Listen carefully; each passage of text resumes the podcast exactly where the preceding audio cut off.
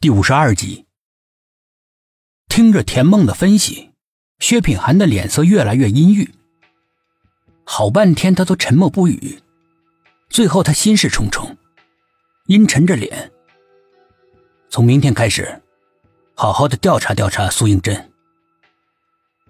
涛，你怀疑他？董一奇惊讶的瞪大了眼睛，似乎是不敢相信他所说的。还有唐玉，我们也要派人监视。”田梦说道。“哎呀！”沈志远忽然在水里面跳了一下，不是他反应快，一把抓住了董一奇，就差点摔倒了。“干什么呀你？路都不会走了！”董一奇被他抓的一个趔趄，抱怨道：“刚才好像有什么东西碰了我一下。”沈志远脸色有些发白。水里面的垃圾呗，刚才我也感觉到了。董一奇说完之后，弯下腰在水里面一捞，果然捞上一个空的塑料瓶。不不不，不是垃圾碰到腿上的感觉，像是什么活的东西挠我的腿。沈志远看着他手里面的塑料瓶，肯定的说：“切，瞧你说的，难不成长江的鱼乘着雨水来到这里了？”董一奇取笑道。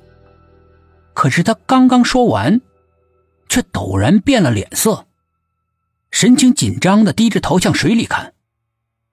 水很浑浊，什么都看不见。怎么了？一直不说话的薛品涵突然开口，脸上阴云密布。我我也感觉到有东西在挠我的腿。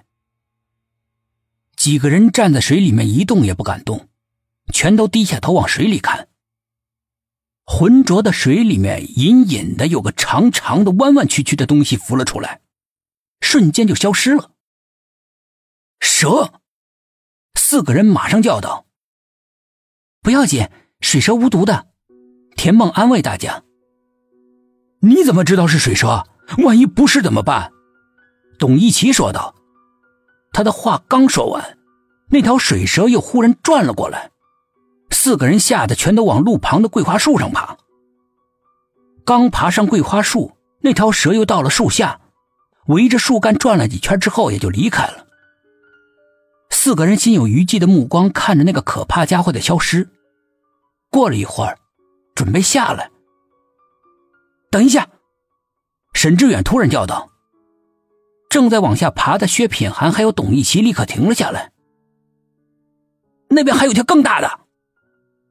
说完之后，指着不远处的下水道，惊恐的说：“有有人的胳膊粗！我靠，捅蛇窝了！我们这是啊，竟然走了一条又来一条！”董一奇骂骂咧咧的伸头看过去，前面果然有一条很粗的白色的蛇在水里面探着半截身子，随着水波摇摇摆摆的。该不会是白娘子也跑过来凑热闹了吧？董一奇开起了玩笑。下这么大的雨，说不定白娘子来找许仙了。沈志远也笑道：“等等，我看那不像是蛇。”田梦严肃的说：“我从来都没听说过这个城市会有这么大的蛇，很有可能是橡皮管之类的东西。”哎，下去看看不就知道了吗？慢着！薛品涵折了一根树枝，朝着那个白色的物体扔了过去。树枝在水面上溅起了一个大大的水花。水波平静之后，那个白色的条状物仍旧和先前一样在水里飘荡。四个人这才从树上爬了下来，走过去。奇怪了。刚才明明看到那个像白蛇一样的东西，现在不见了。四个人面面相觑，莫不是真的是蛇吧？现在游走了。沈志远紧张的说：“对于蛇，普通人都是有些畏惧的。”薛品涵默不作声，弯下腰在水里摸索，水里面有像海草一样的东西缠住了他的手。他顺手抓了一把，捞了上来。田梦一看，忍不住啊的一声叫了出来。